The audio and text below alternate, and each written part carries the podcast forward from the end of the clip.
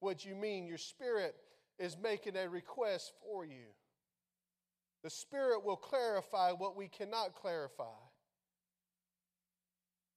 That's why you are not, listen to me, that's why you are not wasting your time praying when you don't know what to say. Because the Spirit is organizing your confusion. There are times when and, and I have fallen victim to it when you're praying and man, the Spirit of God is moving and you're by yourself and, and you're just having this awesome prayer meeting and you don't know what to say and you get frustrated. You're like, I'm just wasting my time. I can't express to God. I can't, I can't verbalize to God what I want to do, so I might as well just quit. You are not wasting your time in those moments. Remember, your spirit is organizing the confusion. So the Lord's Prayer is set in what is called a precautionary context. That, that is, it means or is because uh, before Jesus gave his model prayer, he taught several important principles about that prayer, and we need to consider those and uh, realize those. The principle number one in Matthew 6 and 5, Jesus said, When you pray. He didn't say, If you pray. He did not say, On the occasions that you pray. But Jesus said, when you pray. Jesus was assuming something about you at this point.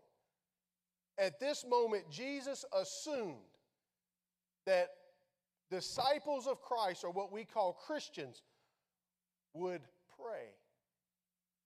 Jesus automatically assumed that once you were serving Him, you would want to talk to Him, and therefore you would communicate. So Jesus opens this by saying, When you pray, pray regularly. Pray all the time. So when you pray, it's our need to pray. It's the understated assumption behind this statement that Jesus makes. Believers are expected to pray.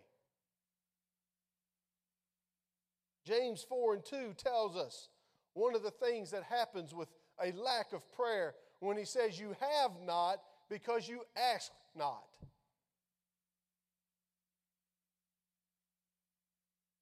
All need things, all things in life. There's things that we would like to have in our life. There's things that we would like to enjoy in our life. And I, I myself am the same way. There's things I would like to have in my life from God. And I wonder if I don't have it because I don't ask. I never understood this concept. I'm sure it happened. I never understood this concept until my kids are, have gotten a little bit older.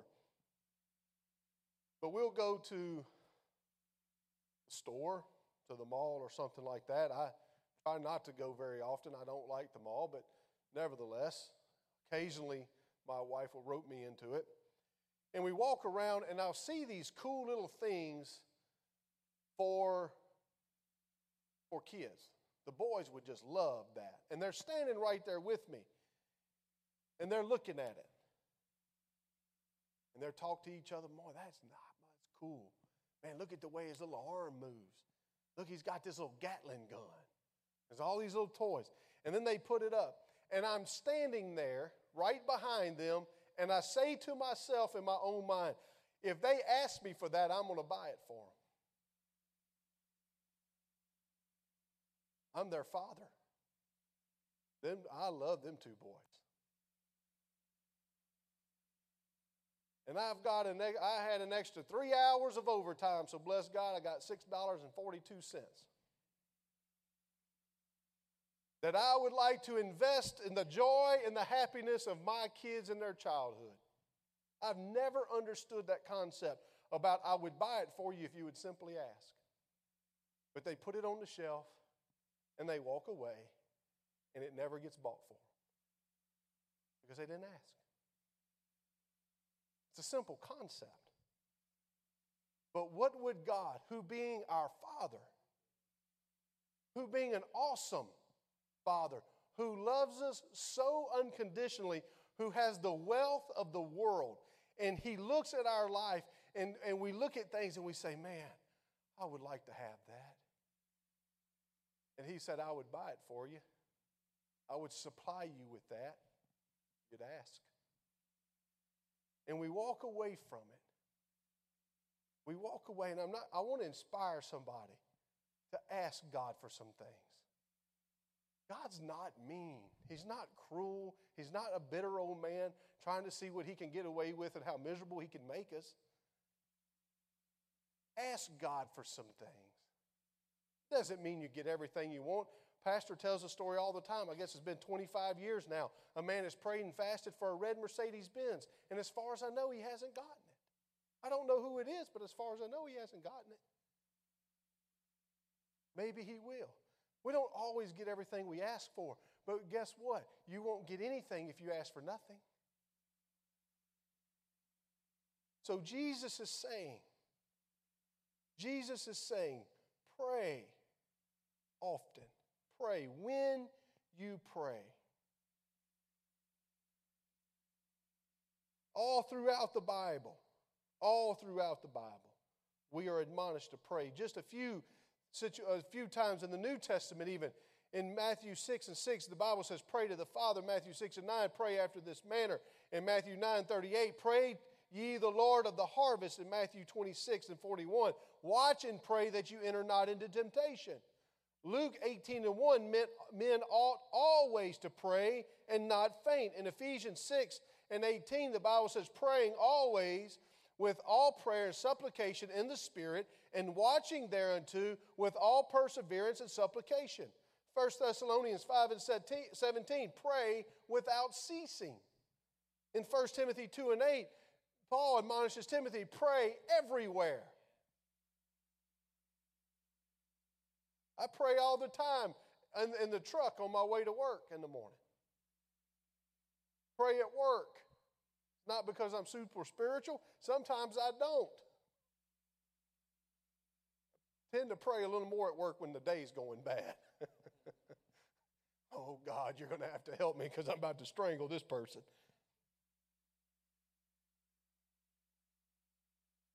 The problem is, is not that we don't know that we need to pray. How many of you recognize the fact you need to pray? If you don't recognize the fact that you need to pray, you need to pray. Now you can recognize the fact. So we all recognize it. We all understand I have to pray. I need to pray. We don't pray enough. We all know those things. And I'm not going to tell you all that because you already know it. We just have to make it a part of our daily lives. We have to uh, make it a discipline of our life. I know Brother M.K. James has retired as a Section 2 presbyter, was a presbyter for, I think, for 52 years. The longest running presbyter, I think, in, in, in UPC history.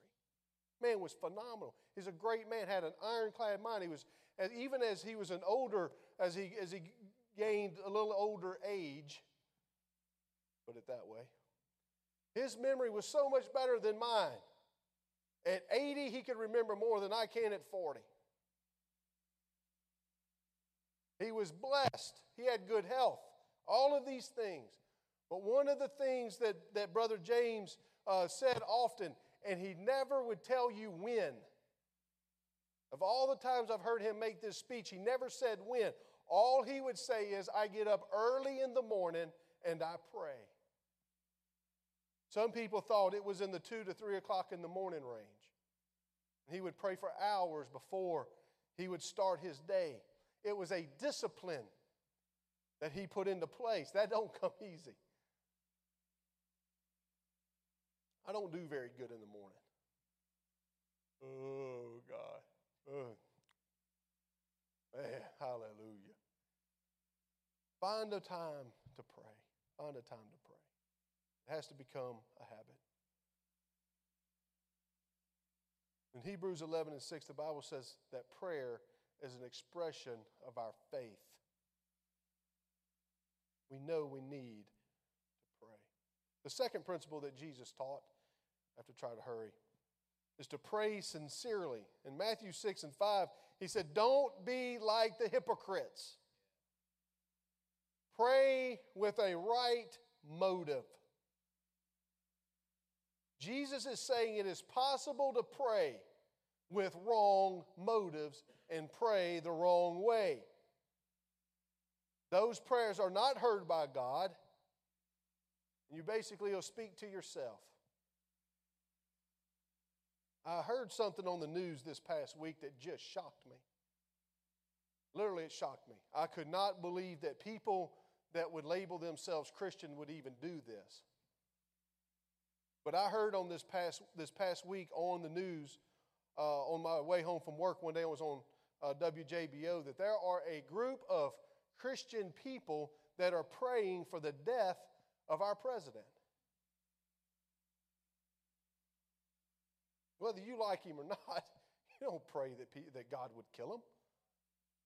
I've heard of people, I've heard of this in the past, where, where churches would get together and pray that God would get rid of their pastor. I've heard of that. My prayer is God completely disregard all that junk, which He does anyway. Thank God for it. So pray with the right motives. Don't pray as a hypocrite. Jesus says that the wrong motive to pray is to be seen of men. The right motive is to be heard by God. When I was a teenager, and I, and I have to be, I'm going to try to be real careful because some of y'all may know this person. There was a person uh, that, would, that went to the church that I went to when I was a teenager in this local area. And they would get on their hands and knees on the prayer room floor in the men's prayer room. And I've watched it many times, and they would take a handkerchief out of their pocket and they would spread it on the floor to catch the spit that was fixing to come out of their mouth. And all they would do is say Jesus and get loud and spit everywhere. And I'm not trying to criticize the person, but understand, I wonder how many times they did that at home. Was that their normal method of prayer? Or was that to be seen of men? Our prayers to be motivated to be heard by God. A person that really knows God will pray. In fact, there'll be nothing that will keep him from praying. In the Bible days, the Jews would pray three times a day, but the hypocrites would pray on the street corners to make sure that everybody saw how spiritual they were. God addresses that. We remember that Daniel in the Old Testament prayed three times a day, and they tried to stop him by having a decree sent out that you'll be tossed in the lion's den, but it didn't deter Daniel. He would open his window not to be seen of people, but to be seen of God. And he prayed, and look at what God did for Daniel. Don't, be, don't pray to be seen of men. Person that prays in public but not in private is only fooling yourself. You're only fooling yourself. You only pray to be seen of people. Notice the posture that the hypocrite took in verse 5. The Bible said he stood, Jesus said he stood praying. Standing, and I don't want you to, I don't want you to think you can't stand and pray. I oftentimes in my prayer walk. Standing is fine, but an approach to God, that standing is a sign of kind of pride, of arrogance. You walk up to God, you're kind of shoulders back. It's kind of self confidence. Kneeling is a picture of humanity, it's reverence and its dependence on God. Again, standing is fine, it's not scriptural, it's not a scripture issue. I'm just saying that when you go to God with pride or arrogance, you're not going to get much. Ephesians 3 14 through 19, it's an incredible scripture setting, says this For this cause I bow my knees unto the Father of our Lord Jesus Christ, of whom the whole family in heaven and earth is named. Here's why he does it. This is why he bows his knee when he prays. That he would grant you, according to the riches of his glory, to be strengthened with his might by his Spirit in the inner man, that Christ may dwell in your hearts by faith that ye, being rooted and grounded in love, may be able to comprehend with all saints what is the breadth, the length, the depth, and the height, and to know the love of Christ, which passeth all knowledge, that ye might be filled with the fullness of God. That's why he bows. It's why we approach God humbly, to be seen of God and not of men. Then the principle number three pray secretly Matthew 6 and 6 shut the door, go into your closet of prayer. Jesus did not equate, listen to this, Jesus did not equate praying alone to being effective prayer. But he is telling us to shut out the distractions that would keep us from concentrating on God. Go to your closet and pray, or to your prayer room. I've had great prayer meetings while in the woods, engaged in hunting activities. I've had great prayer meetings in other places, but you're being alone, being by yourself where there's no distraction. If you're going to connect with God, you've got to connect spiritually. It's God, you've got to connect spiritually. And to do this, you're going to have to take time to pray. To make time to pray, you have to have the will to pray, a desire to pray.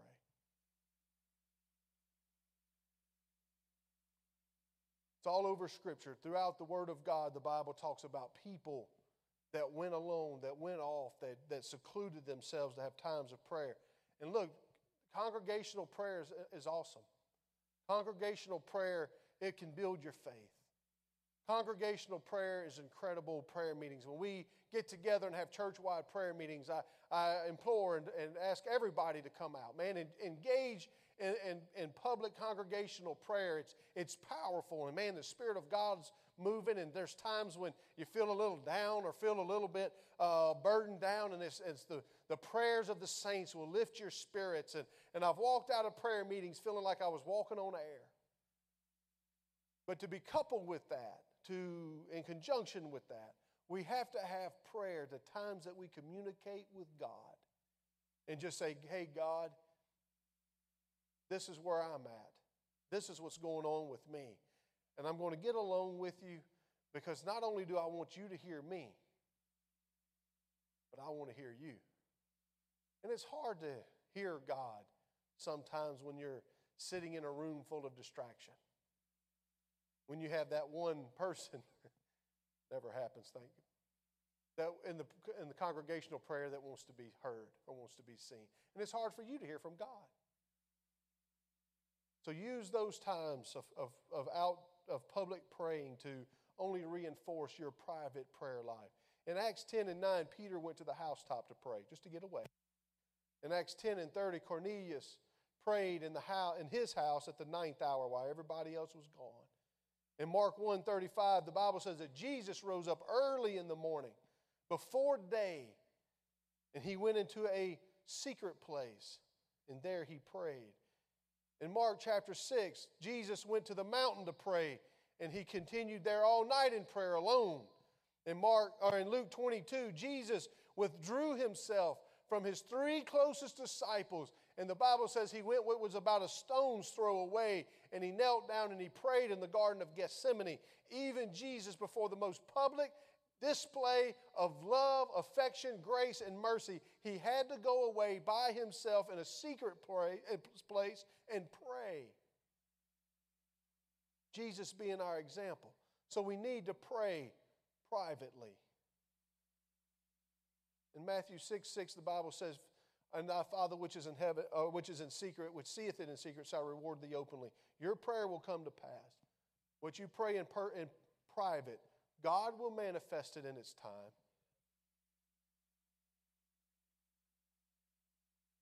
I've got to hurry. Principle four pray thoughtfully. Don't use vain repetition. Vain repetition is babble, just talking. No thought behind those words. And through vain repetitions, we lose the the presence or the awareness of the presence of God.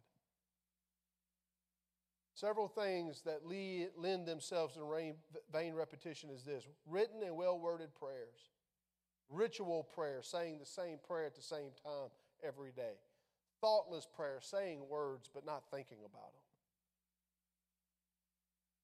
Sometimes we just toss out prayer to God so we can hurry up and get to where we're going. We've got church starts in 10 minutes, so we're going to pray before the service. God, help us today, man. God, whew, let the Holy Ghost run. God, man, whew, we need your power. Okay, let's go, guys. And there's no thought, there's no, that's not prayer. And we're not connecting with God with that. Let's take time and pray. Vain repetitions don't cut it. Some people think you have to pray a long time. A long time. And look, the more we pray, the better off we are, but, but uh, long prayer isn't always where it's at either. Now, this is not an excuse not to pray at all or pray three minutes. Now lay me down to sleep. I pray the Lord my soul to keep, yada, yada, yada. Some people pray long prayers because they, they feel like long prayers will convince God. I'm going to show God how dedicated I am, so I'm going to pray 12 hours today. Some people feel like they need to pray long because they need to inform God of everything going on.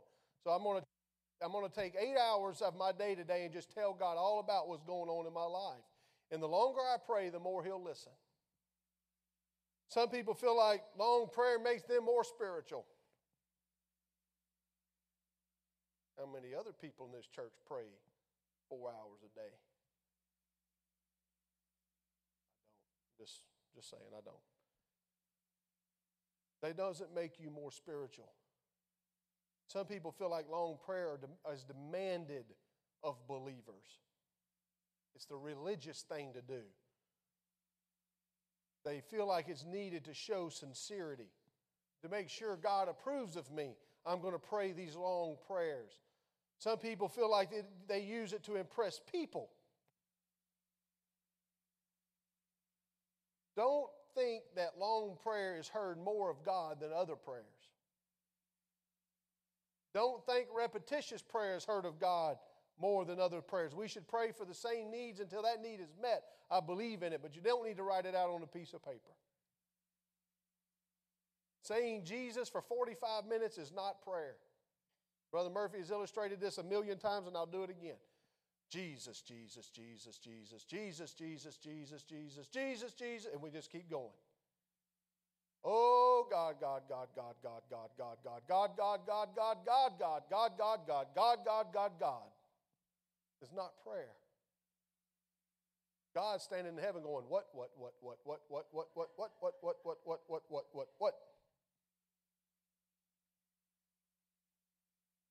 Vain repetition does not impress God.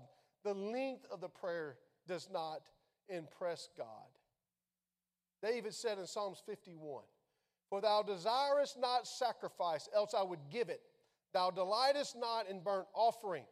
The sacrifices of God, listen, are a broken spirit, a broken and contrite heart, O God, thou wilt not despise. Prayer is a matter of the heart and not a matter of words or how long you make those words last. Prayer comes from the heart. When then is long times of prayer, these extended times of prayer necessary if you feel a tug at your heart?